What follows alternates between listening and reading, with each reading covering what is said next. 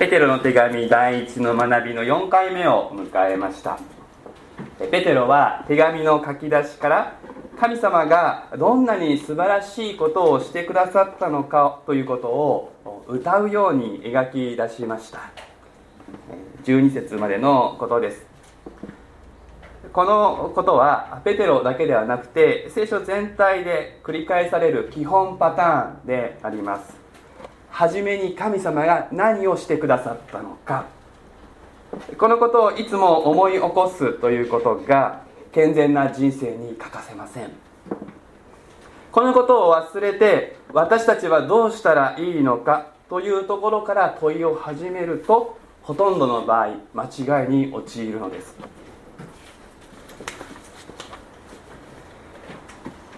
神様の大きすぎるほどの真実の愛。先ほど子供たちと一緒に0.14ミリから始めてくださったイエス様の受肉の愛を見ましたけれども神様の大きすぎるほどの真実の愛を受け取った時私たちのうちに生まれるのは感謝です。そして感謝とともにこれにどう答えたらよいのかということが問われる。ここから問いを始めることが正しい問いであ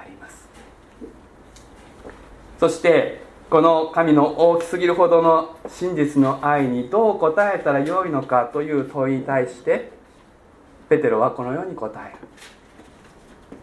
あなた方を召された聖なる方に倣い。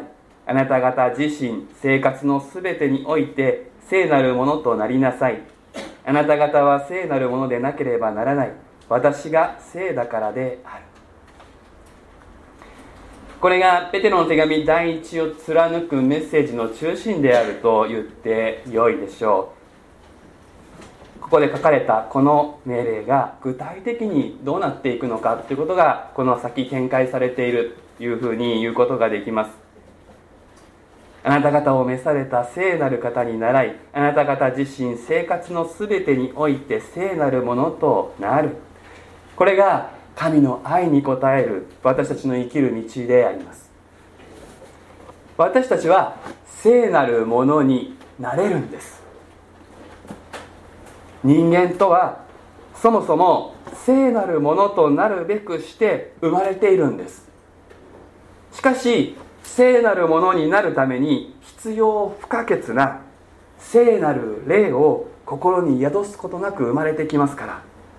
生まれつきのままでは決して聖なるものとはなれません。しかし主イエスを信じて罪を許していただく時聖霊が宿ってくださりそこから聖なるものへと成長する歩みが始まります。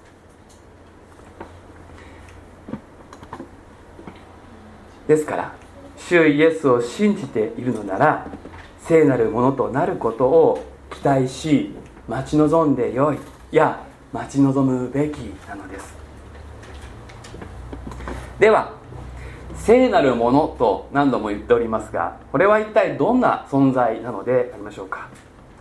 聖なる生き方とはどんな生き方なのでしょうか？ペテロはあなた方は聖なるものでなければならない。私が聖だからであるとレビ記の19章の御言葉を引用しています。この鍵括弧に入っている言葉はレビ記の19章の2節にある御言葉の引用です。これによって私たちの目指す聖なるもの聖なる生き方というのは旧約聖書に根ざしたものなのだということが分かります。そこでレビ記19章を開いて見てみるとどうでしょうか。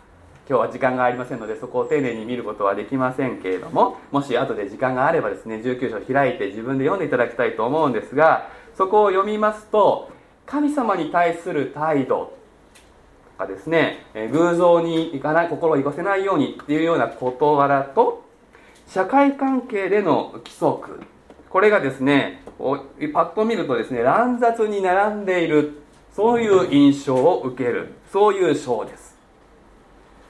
けれどもよくよく読んでいきますとこれは乱雑なものではないのです。そのような書き方を通して神様との関係と人間同士の社会関係が密接で分かちがたいものであるということを物語っているんです。それは縦糸と横糸で折り合わされる布のようです。神を恐れなさい。そういう言葉が2度3度繰り返され全体を包み込んでいます。そしてレビキ19章の中心は有名なあなたの隣人を自分自身のように愛しなさいという言葉であるわけです。つまり神を敬い愛することと隣人を愛することが統合された状態が聖書の言う性であるわけです。さらに言葉を加えるならば19章には社会倫理や正義に関することが織り交ぜられています。聖書の言う愛というのは単なる真心や優しさといったものではなくて正義と調和したものであるということもここから分かります。神様とのプライベートな一対一の親密な関係を充実させる神様とよく交わりを持つということそして同時にこの世において家庭や社会において自己中心に走らずに愛と正義が調和した生き方を実践していくこと。この2つが揃って生となります。私たちはこの2つのことについて少しずつ成長していくようにと招かれているんですね。片手ではダメなんです。両方ないと正になりません。付け加えて言うならばこの生き方は一人一人の個性を失わせたり確一的な宗教臭いものにするということでは決してありません。この生を生きられて私たちを召されたイエス様の姿を思い浮かべていただきたいのです。確かに主イエス様は親密な神様との関係の中に生きておられましたけれどもこの世のどんな人とも仲間になることができました。主イエス様は喜びも笑いもない四角四面の堅苦しい人物でも聖人君主でもありません。主イエス様とほとんど唯一馬が合わなかった仲良くなれなかったのは自分が聖なるものだと自認する宗教者。パリサイ人たちでした。彼らは実際のところ神も人も愛していなかったのですがまるでそうであるかのように振る舞っていました。ある時私はこの新約聖書の中でパリサイ人について考えていた時に彼らに名前がないということに気づきました。聖書は彼らに名前を与えていません。何人ものパリサイ人が出てきます。みんな違う人だったはずなんです。でもまるで同じ人が毎回登場するかのように読めます。彼らは決まりきった思考パターン多くの規則これらに従って生きていた。だから個性を失っていたわけです。唯一聖書の中で名前のあるパリサイ人はニコデモです。そして彼はちゃんと現実に向き合いそして主イエスに出会う。だからパリサイ人をジッパ人からげにですねあののけることはできないわけですがでも本当に私たちもこう気をつけなくてはいけない。聖なるものとはこういう姿ですとこう何かイメージを描いて確一化することはできないんです。一人一人心の内で人目に隠れたところで首都の神様との親密な関係を築いて精霊の力をいただく。そしてこの社会の現実の中で人間として当たり前の愛と正義を行おうと苦闘するもの。それでいて堅苦しくなく自然体で喜びと楽しみに生きるもの。言い換えれば性を追求し続けるものが聖なるものであるということはできる。この確信は皆同じ共通します。でもその現れ方は人によって違うわけです、まあ、それにしても言うはやすし行うは形これはなかなか大変なことだと思われると思います。けれどももし慣れるものならそういう人間になりたいと皆さん思うのではないでしょうか。主イエスを信じて神の子供とされた者に神様はこの道を開いてくださっている。これは大いなる喜びの知らせです。さらにペテロは言葉を重ねるのです。それが今日の開かれた箇所ですがまた人をそれぞれの技に従って公平に裁かれる方を父と呼んでいるのならこの世に起立している時を恐れつつ過ごしなさい。またというふうに始まります。でこのまたはですね新しいことを言いたいのではありません。聖なるものとなりなさいという命令の根拠を増やすためのまたなのです。この文章で「恐れつつ過ごしなさい」この最後の「過ごしなさい」というふうに訳されている言葉。それから18節の生き方と訳されている言葉。さらに1個前の15節で生活の全てにおいてと訳されている。この生活っていう部分がですね全部同じ根っこのギリシャ語であるんですね。ですからこの恐れつつ過ごすというのはですね恐れを持って聖なる生き方をするという意味であるわけです。16節までは神の子供とされ聖なる生活ができる状態になったのだからそこに進んでいこうではないかそういうアプローチです。聖なる神様の子供になったのだから父のように子供は似ていくのだから聖なるものになれるのだからそこへ進もうとペテロは招きます。で17節からはこの与えられた救いの特権を味わい尽くすというアプローチからもう一つ新しい視点が加える。それは特権を味わうということと同時に責任でもある。そういう側面です。ペテロは人をそれぞれの技に従って公正公平に裁かれる方というふうに神様のことを呼びました。神様は全ての人の裁き主です。神様に不正はありません。不公平はありません。人は自分に与えられた命をどう生きるのか神の前に責任を負っている。これは裏を返すと一人一人の命がとても価値のあるものだとみなされているということです。価値のないものはどうでもいいんです。どうなっても。価値があるからこそどうなったかどうしたのか。どう用いたのかが問われるわけですね。神様を知らずに歩んでいても最後にはこの方の前に立ちます。私たちはそのことを知っている。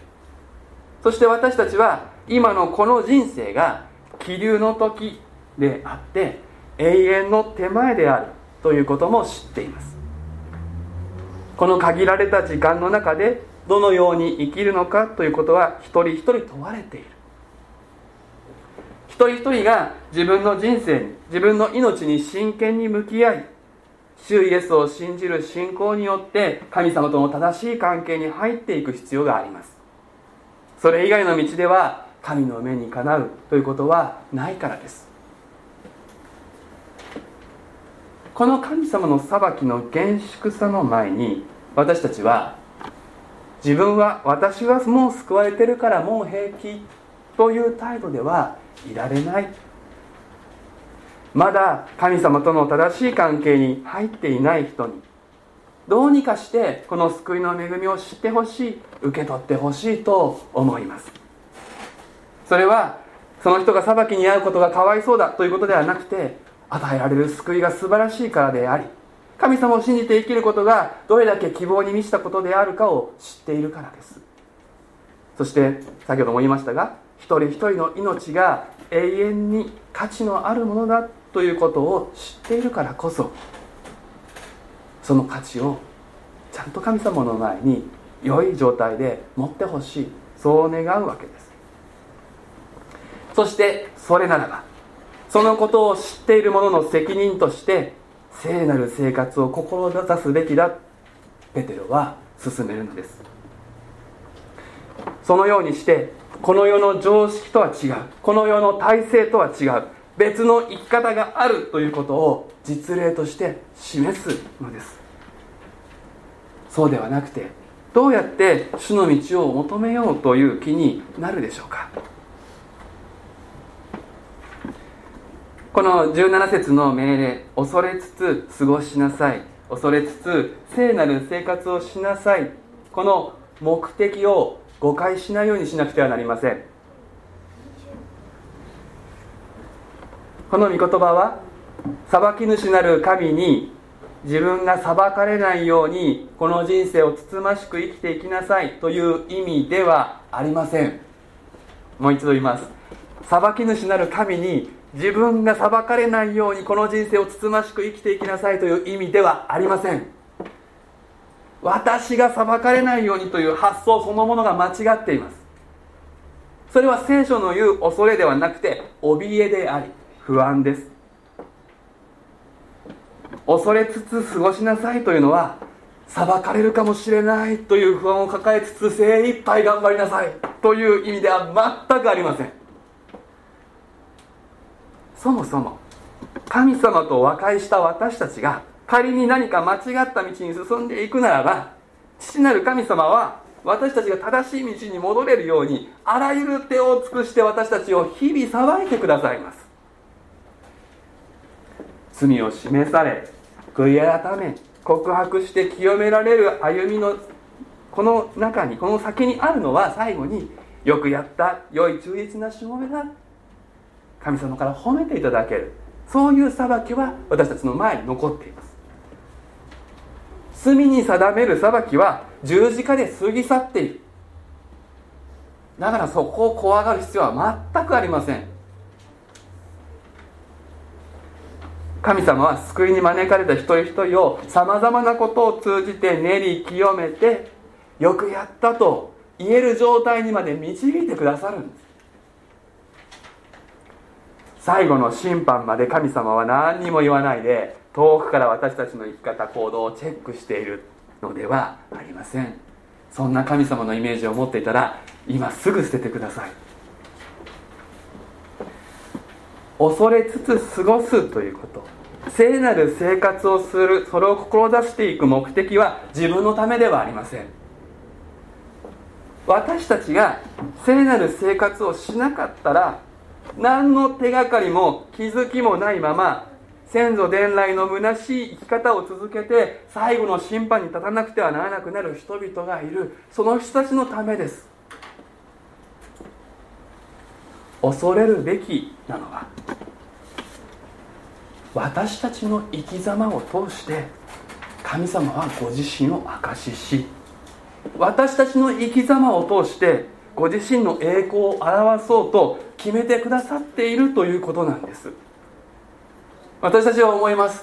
なんかその辺に神様の栄光がパーンってねこう超自然現象で燃える芝みたいにね教会の木が燃えたらみんな気づくじゃないですか神様がいるって。でも神様はそういうことなさらないんです。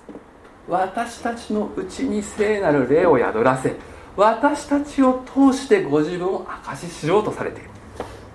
それほどまでに私たちを信頼し私たちを用いようとしておられるということです。この神様の眼差しを真正面から受けて立てる人はいない。とても役不足に感じます。そうです。でも慈しみ深い神様のご期待があるんです。そこでこの事実の前に生まれるまっとうな思いは恐れです。聖なる恐れです。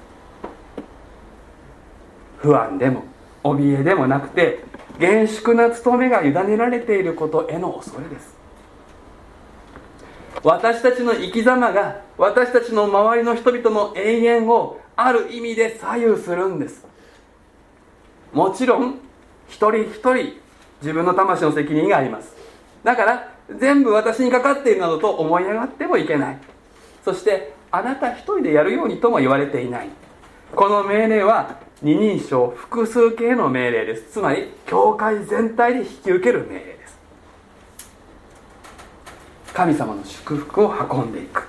新しい契約の民とされた私たちは自分が救われてハッピーというところで終わらずに知らされたそれぞれの気流地で聖なる生活を志しそこで先祖伝来のそれを続けていっても永遠に命が続くものではない虚しい生き方とは違う生き方に励むわけです。当然そこには摩擦が起こる。今日だってこの時間を選び取ってくることによって誰かと摩擦があったかもしれない。でもそこで私たちは聖なる生活を選ぶことによってどうやら何か自分とは違う生き方をしている人はこの世にいるらしい。そのことに気づいていただくことになるわけです。このことについて私たちは能天気でいるということは許されていない。ああ難しいとかできっこないとか最初から諦めたくなる気持ちはよくわかります。でも心を引き締め身を慎み頭をクリアにして考えてください。聖なる生活は神の力によって成り立つんです。聖なる生活は恵みの賜物です。自分を見てはならない。自分を捨て十字架にかけられて後栄光を受けたキリストを見るのです。キリストに信頼を置きキリストに希望を置くことなしに聖なる生活は不可能です。言葉を変えて言えば日曜日の教会にイエス様を置いて帰るような生活では聖なる生活はできません。まずイエス様と一緒にここから家に帰りましょう。イエス様と一緒に職場に出勤しましょう。イエス様と一緒に登校しましょう。そうすればきっとあなたがしなくてはいけないことが何かは分かってきます。ある牧師が言っていました。神様次の私のステップは何ですかとよく祈るようにしていると。そうすると大抵神様は教えてくださると。これは私も経験したことがあります。そのように祈るとですね心の中にふっとあるイメージが浮かんだりあれだよねって分かってるよねっていうサインが来るんですね。ああこれですよね。そうやって一つ一つ取り組むことを示されていく。これでいいんです。完璧主義に陥ってあれもこれもやろうとしないでください。一歩一歩でいいんです。私たちはイエス様と共にあるということを忘れなければここあなた次の課題だよね。ここをあなた清めたいと今思ってるよ。神様が語ってくださる声が聞こえてくる見えてくると思います。先週の日曜日ですね。立石先生からこの国日本が選挙の進んでない民族グループの世界第2位だということをその話を聞きました。それを聞きながら私は思いました。今日の御言葉も読みながら思ったんです。この国の選挙が進まない一つの大きな理由は先に救われた私たちが聖なるものとなるということに不徹底なせいではないでしょうか。この国に住む多くの方々はですね誰がそのメッセージを語っているのかっていうことに敏感なんです。どんなに正しいと思うようなことでもあなたに言われたくない。どの口が言うんだ。そういうふうに感じるのがこの国の文化なんです。良くも悪くもですねメッセージと人格を一体に見てしまうお国柄なんですね。だからですねあよく他の国の人たちと比べるとディスカッションが苦手だいうふうに言われますよね。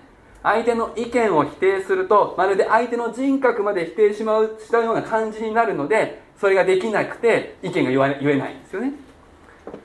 意見と人格は分けなくちゃいけない。これは教会でも同じです。教会でもいろんな話はしますけども意見と人格は分けて受け取らなくちゃいけません。そうしないと建設的なディスカッションはできない。でもです。そういう文化に私たちはいるということはわきまえておかなきゃいけない。そういう人たちに向かってですね私の人格はともかく聖書の話は真理だから聞いてくださいとこれはなかなか通用しないんです。ごくまでに通用する人はいるでしょうけれどもほとんどは違う。特に家族や親族への伝道が進まない理由はここにあると思います。そして聖なるものとなるということの全体像が見失われているということにも原因があると思います。もう一度言いますが聖なるものというのは何か宗教臭くなることではありません。神様との隠れた交わりは必須です。でもそれを内に秘めつつ愛と正義の調和したあなたらしい生き方クリエイティブにこれを実践していくそこに神様の清さが現れる。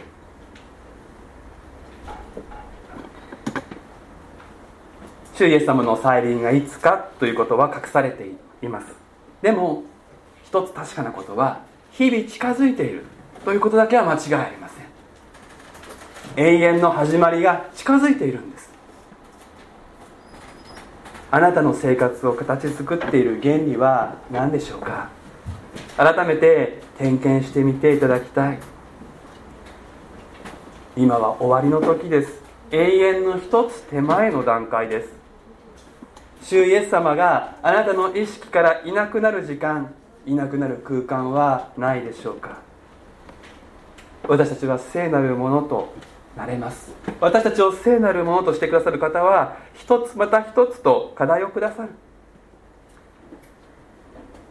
繰り返しますが完璧主義や潔癖症に陥らないように気をつけてください。それはパリサイ人への道を開き何か固定化したイメージの中に自分をはめていく宗教臭い生き方へと導いてしまいます。そうではありません。私たちは今のままありのまま許され愛されている。この安心感の中でしかし心を引き締め今の時を恐れつつ過ごすのです。お祈りをしましょう。聖なる神様あなたの尊い皆をあがめ賛美いたします。あなたはその聖なるご臨在を私たちのうちに宿らせ。私たちを通してあなたの清さをこの世に示そうと決めてくださいました。なんとそれ多いことでしょうか。とても役不足であります。そうです主よ。私たちは自分を見るならばとてもそんなことはできないと絶望します。しかしそれで良いのです。自分に信頼を置いている間は聖なるものとなることはできません。今主よ。私たちの心をあなたに向けさせてください。私たちの信仰と希望はあなたにかかっている。あなたが私たちを通して聖なる生活を与えてくださることを信じて主よあなたと共に日々歩むことができるように私たちを導いてください。イエス・キリストの皆でお祈りをいたします。アーメン